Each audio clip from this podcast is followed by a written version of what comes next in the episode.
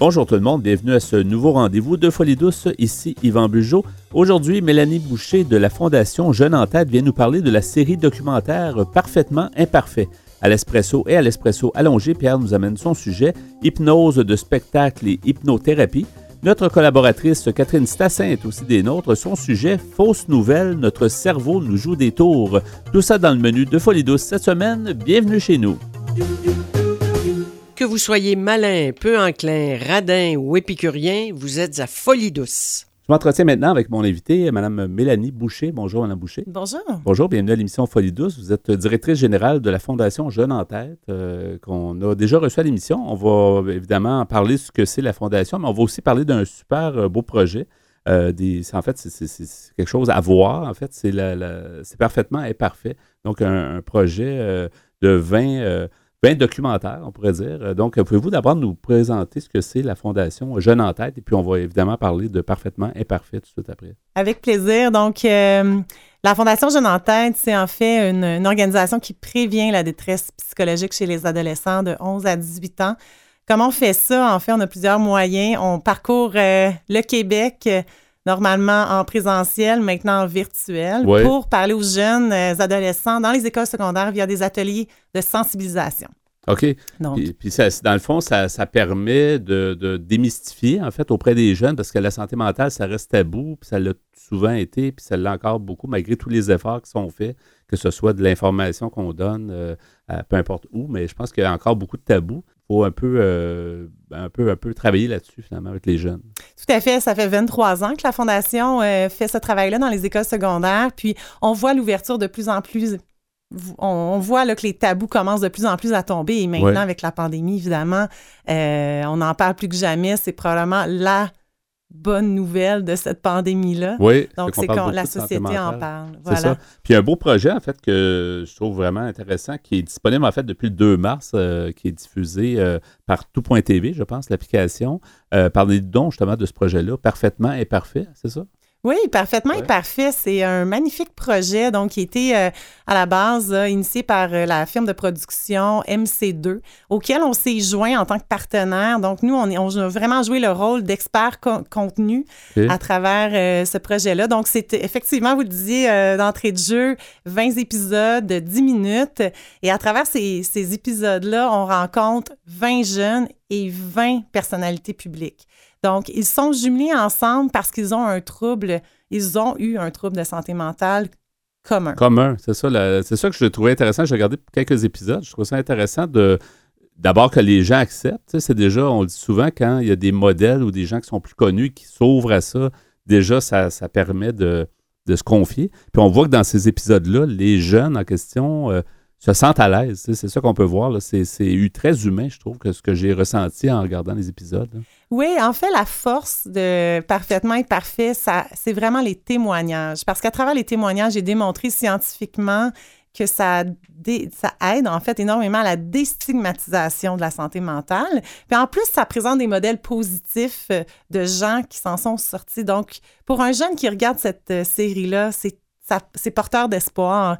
Et ça envoie le message qu'on voulait leur donner aux jeunes, c'était oui, peut-être que ça va pas bien aujourd'hui, mais le, ce que tu vis te définit pas, puis tu peux t'en sortir. Donc, vraiment sur une note positive et euh, ludique en même temps, parce que c'est très léger, tout ça. On, on passe du contenu créatif, il y a des capsules qui expliquent le trouble scientifiquement, mais on a démystifié les choses pour que ce soit simple, vulgarisé. Donc, c'est très clair euh, et, euh, c'est pas la c'est pas la majorité de l'épisode non plus, tu sais, dans le fond, parce que c'est ça qui des fois qui peut faire reculer les gens, dire ben c'est trop compliqué, c'est trop, euh, on, sans sans oublier la, la la réalité. Dans le fond, on présente les faits, mais on les présente d'une façon, comme vous disiez, très ludique, d'une façon assez, courte, mais qui est quand même efficace. Mais c'est le côté humain, le, témoignage, puis on peut comprendre. Ça vient comme faire comprendre encore mieux ce, que, ce que les gens vivent au quotidien.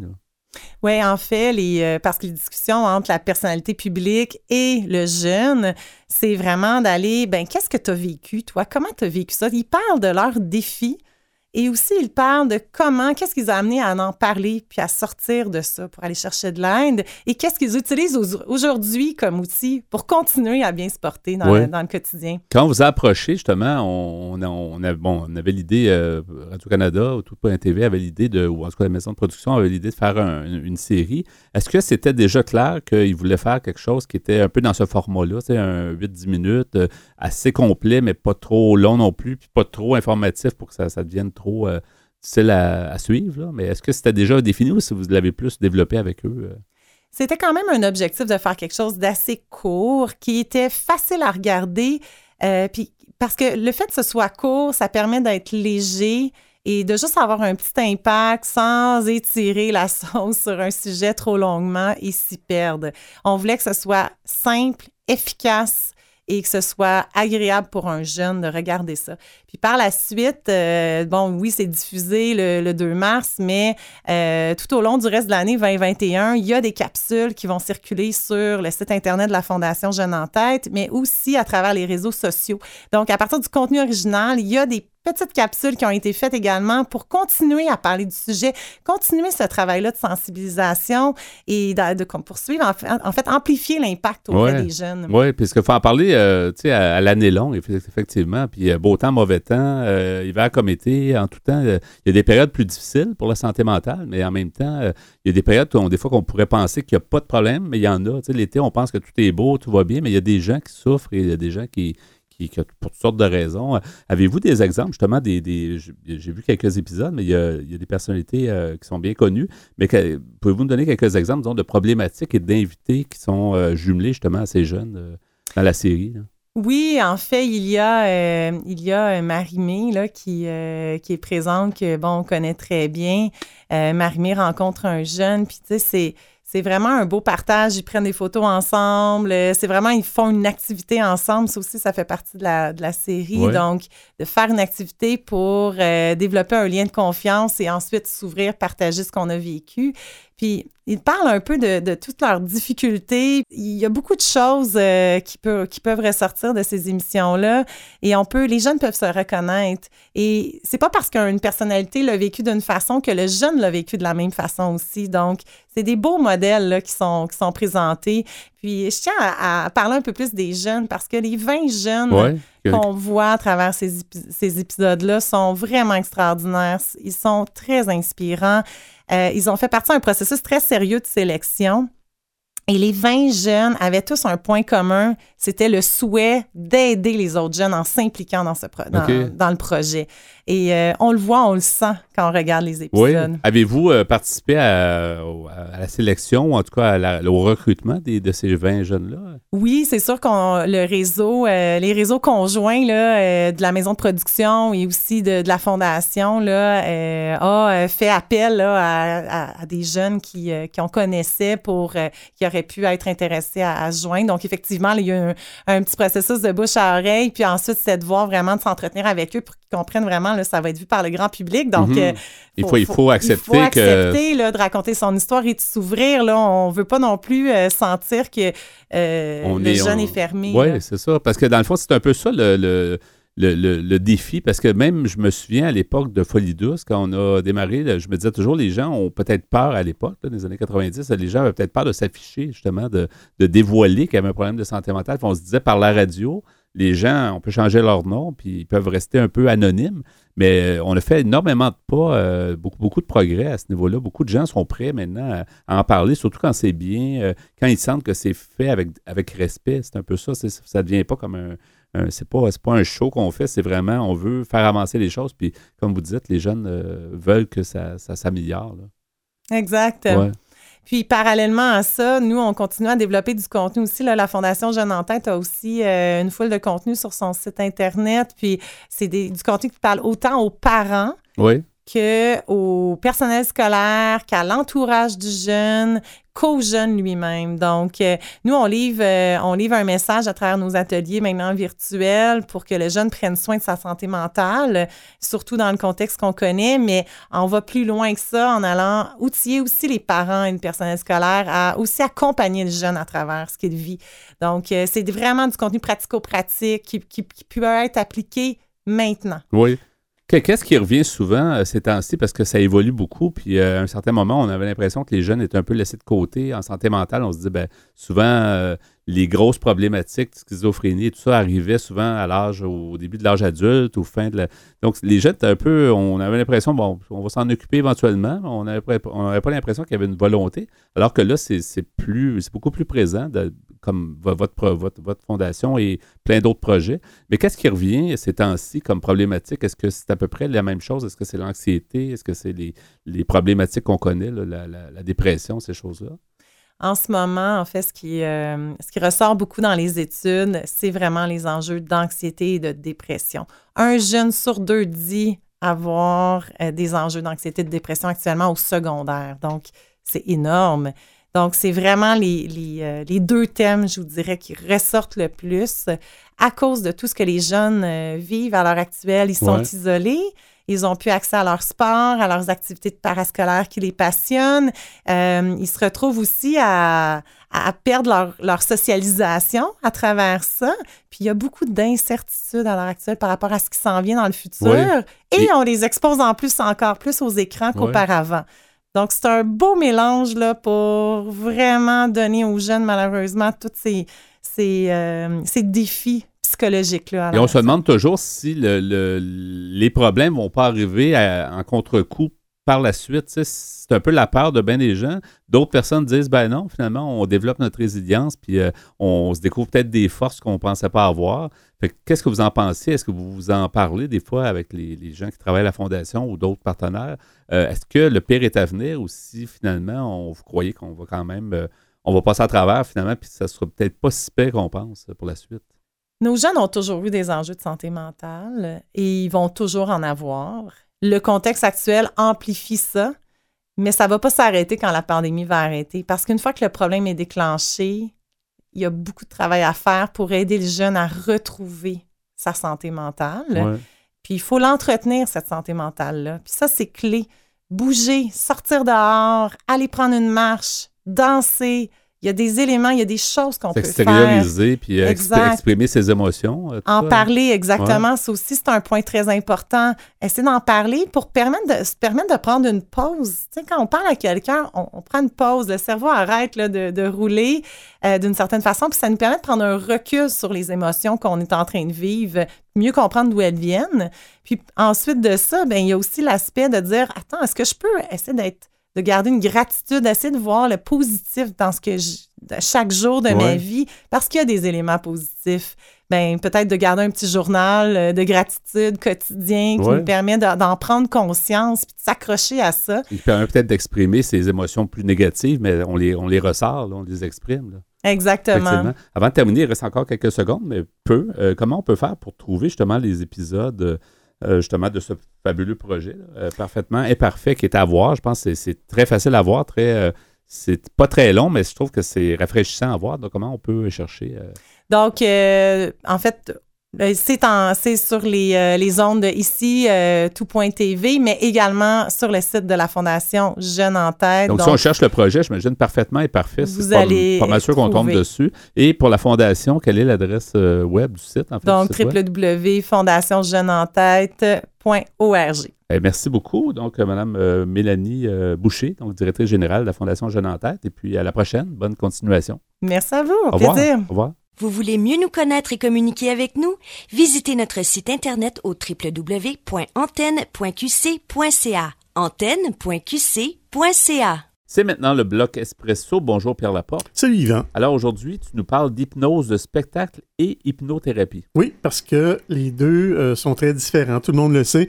Les, ceux qu'on appelle les hypnotiseurs, c'est ça, ce sont ceux qui font du spectacle avec l'hypnose et les hypnos euh, il y a les hypnothérapeutes qui, eux, font, de la thérapie. Oui, qui s'en servent de façon vraiment euh, médicale, bien souvent. Si, oui, on, peut dire ça. Ouais.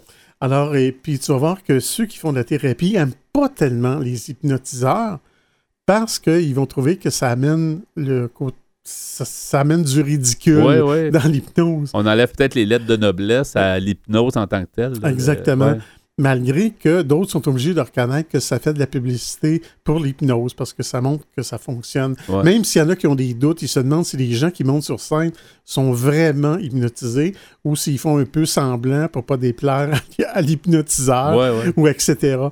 Euh, Je, je vais euh, commencer par un tout petit article euh, que j'ai trouvé sur Internet euh, qui s'appelle tout simplement Qu'est-ce que l'hypnose Euh, C'est sur le site hypnose.fr, tout simplement. Et euh, c'est sur le site de l'Institut français de l'hypnose. Et euh, ça nous dit chacun a pu faire euh, l'expérience d'un roman dont la lecture consciencieuse permet de nous évader ou celle d'une suspension hors du temps à force de contempler le mouvement des vagues, etc. En bref, chacun a pu faire l'expérience d'un état de conscience modifié, différent dont de l'état de, de veille habituel. L'état hypnotique est précisément ce moment de conscience où les choses sont perçues autrement. Depuis la seconde moitié des années 90, cet état a été identifié et caractérisé en imagerie cérébrale soit en IRM fonctionnel et euh, aussi avec ce qu'on appelle le PET scan attestant ainsi de son existence réelle. Scientifiquement, on peut maintenant affirmer que l'état hypnotique est une réalité. L'état hypnotique étant la reproduction d'un état naturel et spontané. Tout le monde euh, peut y avoir accès, mais pas forcément de la même façon. Donc, parce que des fois, on, est porté à penser qu'il y a des gens qu'on ne peut pas hypnotiser. hein. Il y a des hypnotiseurs qui n'arrivent pas à les hypnotiser pendant les spectacles. Mais en fait, euh, tout le monde peut va tomber euh, finalement en état d'hypnose. C'est seulement qu'il y en a que ça prend plus de temps. Ben, en fait, euh, ce que j'en avais compris, c'était qu'il fallait que la personne veuille aussi. Parce que Ah, mais il y a ça voudrait aussi. pas se faire hypnotiser, je pense que Ouais. ça ne fonctionnera pas. Ah, mais si la personne ne veut pas, c'est sûr que ça ne marchera C'est ça. pas. Maintenant, dans un article qui s'appelle Hypnose de spectacle, quelle différence avec l'hypnothérapie? Euh, c'est sur le site penser et agir. .fr, un site français. C'est écrit par un monsieur qui s'appelle Mathieu Vénis. Il a travaillé pendant quatre ans auprès des plus grands noms français de l'aérospatial, du nucléaire et du militaire. En février 2012, alors qu'il ne trouve plus aucun sens dans son métier, il renoue avec ses passions, soit la psychologie, le développement personnel et l'entrepreneuriat. Et il nous dit, dans l'esprit de bon nombre de personnes, le mot hypnose est systématiquement associé à un artiste de scène qui transforme, entre guillemets, les gens en poulets. C'est d'ailleurs pour cette raison que beaucoup sont réticents à l'idée d'essayer une séance d'hy- d'hypnothérapie pour se soigner. En effet, ils n'arrivent pas à faire de différence entre l'hypnose de spectacle, qui est purement divertissant, et l'hypnose en tant que thérapie.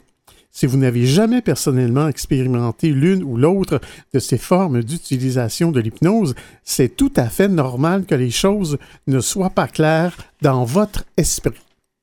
Si on commence par l'hypnose de spectacle, on nous dit que vous avez certainement déjà vu des émissions télévisées où on utilise l'hypnose devant un public à des fins de divertissement. C'est ce qu'on appelle l'hypnose de scène ou de spectacle. Elle a généralement lieu dans un théâtre ou dans un club et met en scène des personnes hypnotisées dans des situations bien comiques. Je dois t'avouer, Yvan, que même si j'en ai vu souvent, ça, continue encore à m'impressionner. Ben, moi, moi, moi c'est, j'ai- j'ai- je vais peut-être amener un bémol. là, Ouais, mais moi, moi, personnellement, je trouve ça des fois un petit peu trop. euh, pas dégradant, je n'irais peut-être pas jusqu'à là, Mhm. là. C'est sûr que la- les gens sont volontaires. Ils vont y aller euh, par eux-mêmes, mais euh, je- des fois, j'ai un malaise à voir ça parce que je me dis, c'est quand même public. ça vient, comme disait tantôt, comme disait dans le texte tantôt, ça vient des fois euh, monter une peur chez les gens. Puis quand on parle de, d'hypnose thérapeutique, ben là, ils vont comme avoir peur, ils vont penser qu'ils vont euh, se faire contrôler. Puis, euh, Ouais, tu sais, c'est des fois, j'ai un petit peu un malaise. Alors, on nous dit dans l'article, la performance euh, de spectacle commence généralement par le test de réceptivité qui permet à l'hypnotiseur d'identifier les personnes les plus réceptives. Une fois le volontaire sélectionné, l'artiste de scène pourra maintenant le plonger en état d'hypnose en lui donnant des ordres. Pour hypnotiser, le maître de scène utilise la répétition des phrases sans discontinuité, c'est-à-dire il va parler con- continuellement sans s'arrêter pour concentrer l'attention de la personne choisie sur une activité ou un point. Le but est de créer une saturation d'informations au niveau du cerveau afin de le prendre par surprise pour l'endormir grâce à une action physique rapide. On peut expliquer cela par le fait que trop d'informations en même temps crée un bug, entre guillemets, dans le cerveau humain, un peu comme avec un ordinateur. Donc, pendant ce temps de bug, le professionnel de l'hypnose de spectacle envoie un ordre associé à un geste au cerveau. C'est le cas lorsqu'il penche la tête au volontaire dans un mouvement euh, quand il lui suggère de dormir, par exemple. C'est vrai qu'on parlait de Mesmer à micro fermé, on le voit souvent, je pense, euh, pencher la tête de la personne comme pour l'aider à partir dans le sommeil. Dans le cadre du spectacle, une personne se fait hypnotiser généralement parce qu'elle l'accepte implicitement. Euh, donc, euh, mais je vais m'arrêter ici, Yvan. Et euh, je vais me détendre et je vais me relaxer. Et on ne va pas tomber en hypnose. Non. on, va, revenir avec ça plus tard dans l'émission. Donc, hypnose spectacle et hypnothérapie. À venir dans l'émission, notre collaboratrice Catherine Stassin nous présente son sujet de chronique Fausse nouvelle, notre cerveau nous joue des tours. À l'espresso allongé, Pierre Laporte poursuit avec hypnose de, spectacle et hypnothérapie. Vous écoutez actuellement Folie douce, pionnier en santé mentale depuis 1991. Folie douce, une communauté, une radio.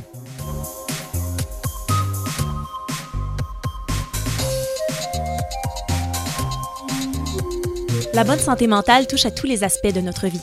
Donnons maintenant la parole à nos chroniqueurs. C'est avec plaisir que je reçois Catherine de Stassin. Bonjour Catherine. Bonjour Yvan. Bonjour. Alors, euh, toujours intéressant de, te recevoir pour euh, des chroniques euh, en rapport à la santé mentale. On va parler aujourd'hui de fausses nouvelles. C'est un sujet plutôt à la mode et on a souvent des, des, drôles de perceptions. En fait, notre cerveau, des fois, nous joue des tours quand on parle de fausses nouvelles. Alors, comment tu peux nous mettre la table sur ce sujet-là? En effet, on en parle beaucoup, hein, que ce soit en politique, euh, en sciences, en santé mentale, euh, dans le divertissement.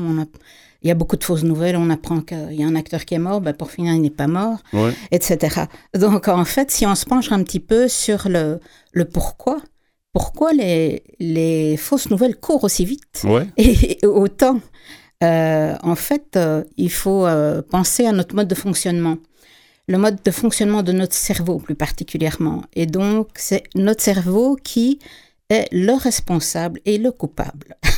donc, euh, il, se trouve qu'il y a depuis des millénaires, euh, on a dû faire face à beaucoup de dangers et que donc notre cerveau réagit euh, à des influx qui sont peut-être pas toujours des dangers, mais que nous on identifie comme des dangers ou qu'on identifie autrement.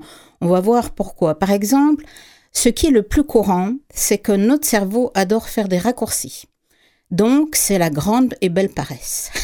voilà. Donc, avec la paresse, qu'est-ce qu'on fait? Plutôt que d'aller contrôler quelque chose, on va simplement l'avaler, l'assimiler, être d'accord. Euh, admettons, par exemple, que je, je crois au changement climatique. Je me dis, oui, oui, je, sens bien que c'est en route. Mais pour finir, je vois un gros titre d'un journal peut-être crédible, pardon, et et là, je vois qu'en fait, il y a une mise en doute euh, des réchauffements. Oh, ben tiens, peut-être par paresse, je vais y croire juste ce jour-là et ça peut m'arriver. Mhm. Voilà. Donc, il y a une question de paresse en premier. Il faut dire qu'on est très bombardé d'informations comme jamais. Le cerveau humain, je pense, n'est pas capable de tout gérer l'information qu'on reçoit chaque journée. On parle d'explosion documentaire, d'explosion informationnelle pour le moment parce que euh, non seulement il y a beaucoup d'informations, mais elle va à une allure qui n'a jamais été connue. C'est-à-dire qu'on nous alimentent non-stop sur un média, sur un autre, d'autres nouvelles, de nouvelles nouvelles, de nouvelles de plus en plus fraîches. Donc c'est sûr qu'on est bombardé avec ça. Une autre des raisons, quand on pense à la grande paresse que, nous avons comme être humain, euh, on peut parler d'un biais qui fait que ça nous conforte en fait, une fausse nouvelle. Attention à ce que je dis là. Hein. Dans le fond, quand je dis que ça nous conforte, c'est que ce serait par exemple une nouvelle qui va confirmer ce qu'on sait déjà, confirmer ce en quoi on croit.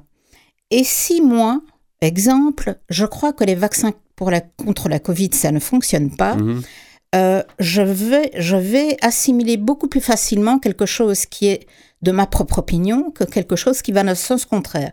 Ça, c'est une cause qui fait que ben, notre cerveau, on veut être conforté tout simplement. Et pour ajouter à ça, les algorithmes euh, en raffole de ça. C'est-à-dire que quelqu'un qui lit des choses sur, par exemple, euh, bon, les, les gens qui croient pas au vaccin, choses comme ça, ben, l'algorithme de- des médias sociaux va envoyer des nouvelles à cette personne-là qui, va, qui consomme déjà ce genre d'informations-là, donc elle va être réconfortée encore plus. Ah oui, c'est hallucinant. hein. Des, des fois, on se dit, mais qu'est-ce qui se passe? Pourquoi j'ai reçu une nouvelle là-dessus? Oui, Et en fait, tout à fait, les algorithmes sont très très puissants et détectent euh, où on va chercher de l'info, ce qui nous intéresse, nos hobbies, etc.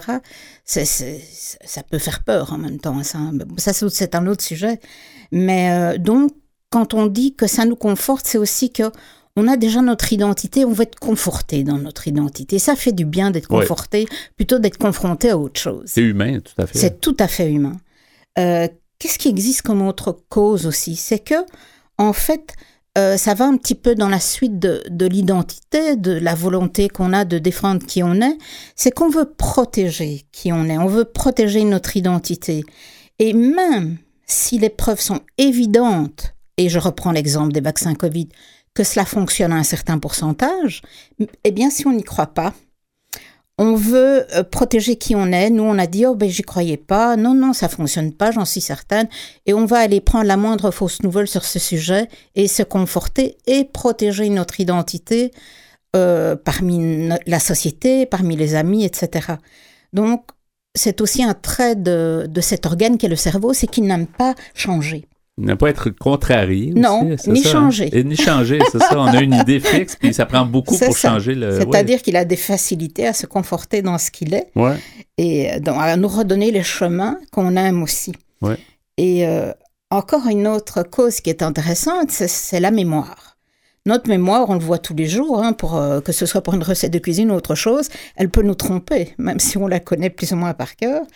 Euh, ce qui est très connu, comme, euh, que je vais prendre comme exemple, c'est qu'il a été dit euh, par l'ancien président des États-Unis, hein, n'est-ce pas, que les élections américaines étaient truquées.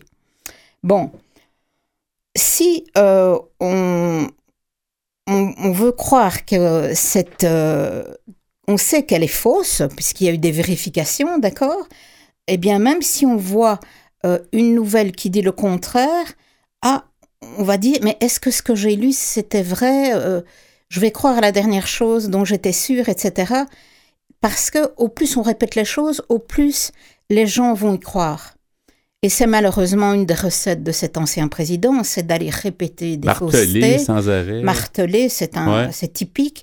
Et attention, ça peut exister dans notre société également. Donc on fait attention à ce qu'on lit et on se dit que oui, notre mémoire peut nous jouer des tours également. Donc, à force de marteler, même si c'est une fausseté, on pense que c'est une vérité. Certains pensent que c'est une vérité. Totalement. C'est ça. Parce que ça peut leur convenir pour différentes raisons qu'on a vues, donc que ce soit les conforter dans leur identité, les conforter dans euh, leurs doutes par rapport à la, euh, à la- au fonctionnement de notre démocratie. On a vu avec les théories complotistes, etc.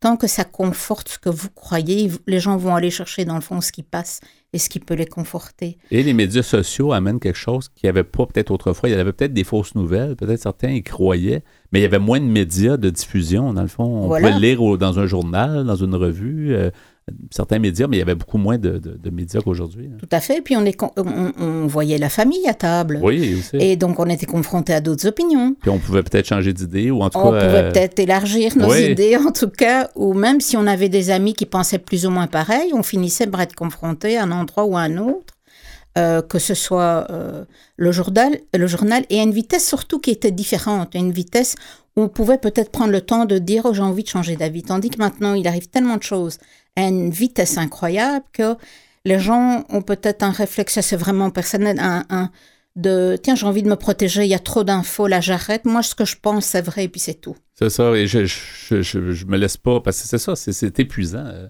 Tout à fait. De, de- de- De c'était- suivre. C'est épuisant d'analyser des choses et de réfléchir à quelque part. Ben voilà, c'est pour ça aussi, justement, que notre cerveau euh, croit également à ce qui peut être plus dangereux ou ce qui peut être, euh, qui mettre notre vie en danger ou notre santé en tout cas. Euh, S'il y a un titre qui dit la criminalité augmente à Montréal, oh oui, on va y croire. Et puis si on, on lit les chiffres correctement, on se rend compte que non, statistiquement, elle n'augmente pas. Euh, ça peut être vrai comme quelqu'un qui titrerait euh, toutes les crevettes sont contaminées à Montréal. Je ne sais pas, ne Ouais. mangez pas de crevettes. Eh bien, à ce moment-là, vous avez tendance à plus le croire parce que ça met en danger votre santé physique. Donc ça, c'est également une, une manière euh, qu'a le cerveau de réagir qui, qui est biaisée, qui, est, qui déforme la vérité dans le Ouais, fond. ouais. Euh, donc on se rend compte que nos, eh bien, nos cinq sens, si on les regarde chacun d'entre eux, euh, ont, tort peut-être donc. Et il est très difficile de, de croire que le monde n'est pas tel qu'on le perçoit. On aurait envie qu'il soit pardon comme on le perçoit parce que dans le temps, il y a des millénaires, ce qu'on voyait, ben, c'était un vrai danger. On voyait un mammouth de loin, c'était un vrai mammouth. On percevait, c'était- la réalité. exact. là. On se fiait à Ouais. notre intuition. C'est ça. Maintenant, on a développé un intellect plus large, on peut faire des lectures, etc. Et donc, on peut se dire aussi, attention, nos sens ne sont pas toujours fidèles à la vérité. Ouais. Et euh, il y a aussi encore une autre raison qui est que, dans le fond, on veut que la nouvelle qu'on reçoit ait un sens. Et pour ça, on va aller la mettre dans une catégorie où on va aller un petit peu euh, justifier cette nouvelle pour qu'elle elle, euh, nous convienne dans le fond.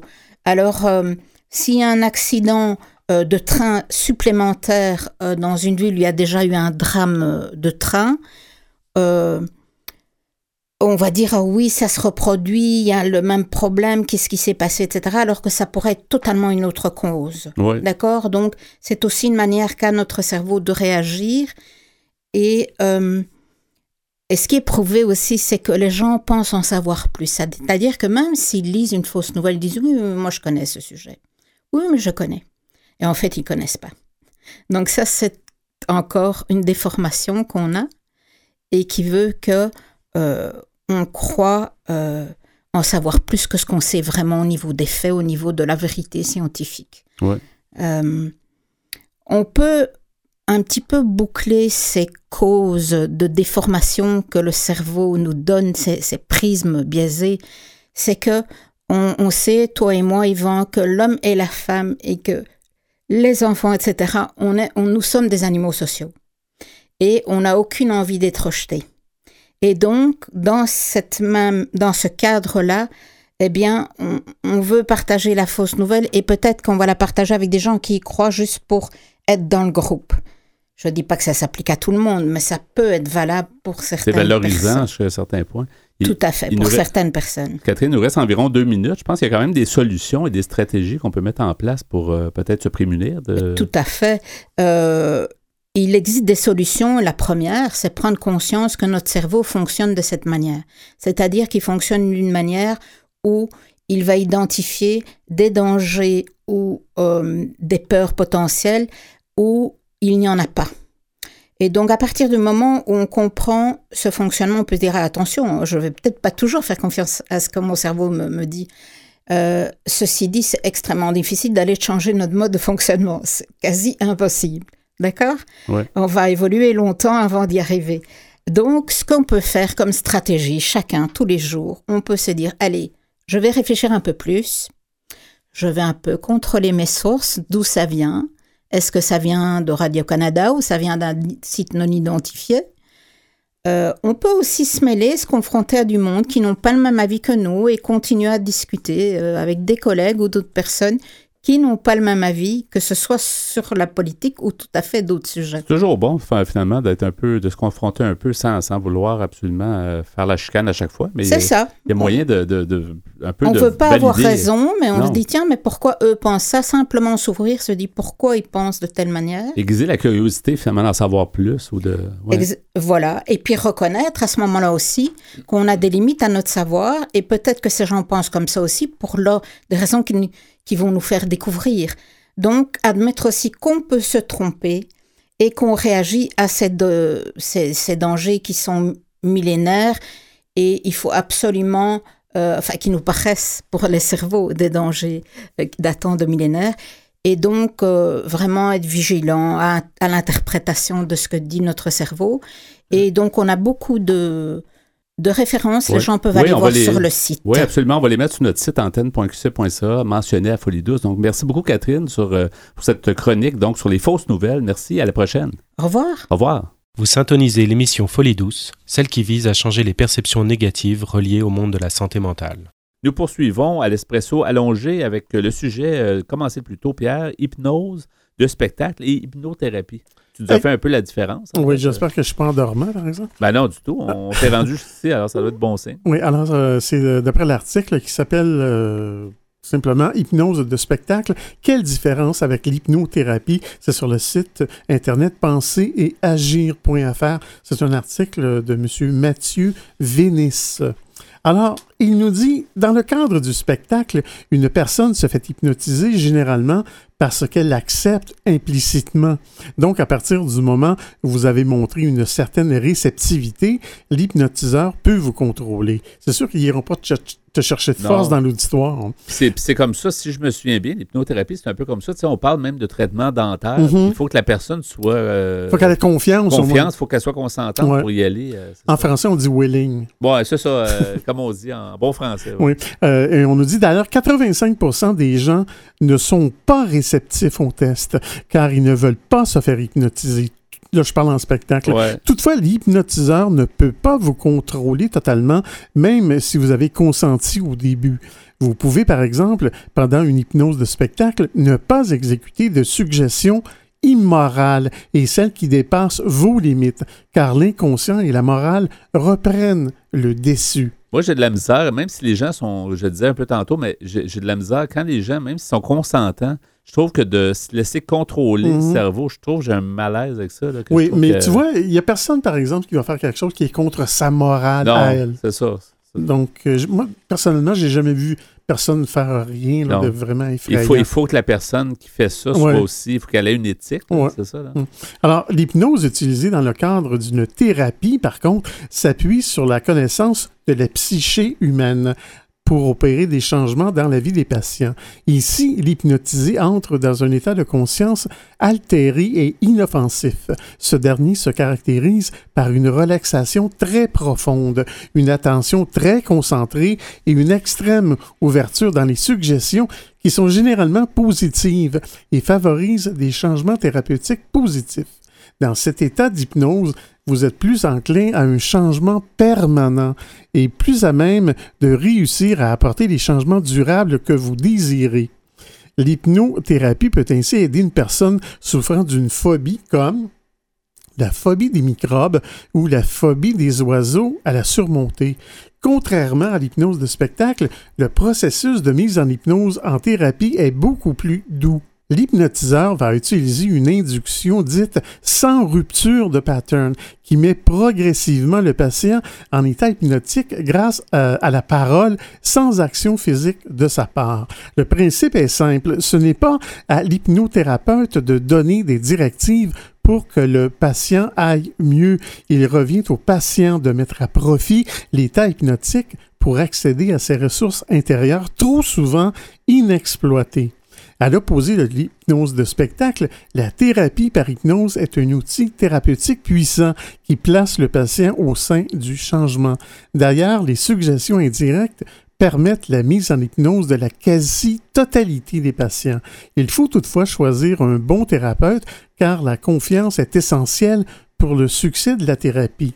Ça aussi, c'est une grande différence, c'est qu'en spectacle, les suggestions qui sont faites ne valent plus dès que le, euh, la personne hypnotisée reprend sa conscience. Ouais. Mais comme, comme on dit, comme tu dis si bien, le, le thérapeute, c'est ça, c'est c'est de, de mettre en confiance puis de d'expliquer peut-être ce qui va se passer pour que la personne dise OK, je, je comprends le processus Ouais. tu sais, du début de le... Et de faire en sorte que ça dure après. Oui, oui, c'est ça. Euh, L'hypnose de spectacle et l'hypnothérapie ont des points de similitude. Ils en ont plusieurs. Qu'il s'agisse d'un spectacle ou d'une thérapie, la suggestion est la technique utilisée pour hypnotiser une personne. Tous les hypnotiseurs et hypnothérapeutes utilisent des suggestions pour créer et diriger les expériences. Un hypnotiseur de scène suggère à un volontaire d'imaginer que son voisin est un canard. De même, un hypnothérapeute peut suggérer à un patient d'imaginer, en train de se regarder dans le miroir, qu'il a perdu du poids. Pour une personne, par exemple, qui est obèse. Que ce soit pour un spectacle ou une thérapie, les techniques et approches utilisées peuvent être très similaires, voire identiques. Par exemple, les professionnels de l'hypnose de spectacle et hypnothérapeutes utilisent des inductions hypnotiques pour hypnotiser leurs clients volontaires. Celles-ci peuvent être des inductions rapides ou des inductions progressives, plus lentes. Selon le cas, l'un ou l'autre peut favoriser les deux approches. En fin de compte, l'hypnose, c'est de l'hypnose, qu'elle soit utilisée à des fins de divertissement ou de thérapie. Bien sûr, certains hypnotiseurs prétendent hypnotiser alors qu'ils ont recours à d'autres méthodes et stratégies qui n'ont rien à voir avec l'hypnose. Ils utilisent par exemple la manipulation, les tours de passe-passe, la télépathie ou l'illusion parmi tant d'autres. On voit ici que l'auteur n'est euh, pas tellement sympathique à la cause des hypnotiseurs. Je peux comprendre parce que souvent, ça doit être difficile justement de, de redonner un peu de crédibilité à cette, pratique. L'auteur, je le rappelle, c'est monsieur, euh, monsieur Mathieu Vénis. Euh, il continue en disant la principale différence entre l'hypnose de théâtre et une thérapie par hypnose est le résultat attendu. Les hypnotiseurs de spectacle ont pour objectif de faire une performance pour divertir un public. En plus, ils font des suggestions qui ne durent que pendant la durée du spectacle. Celles-ci sont supprimées une fois que les volontaires sont réveillés à la fin.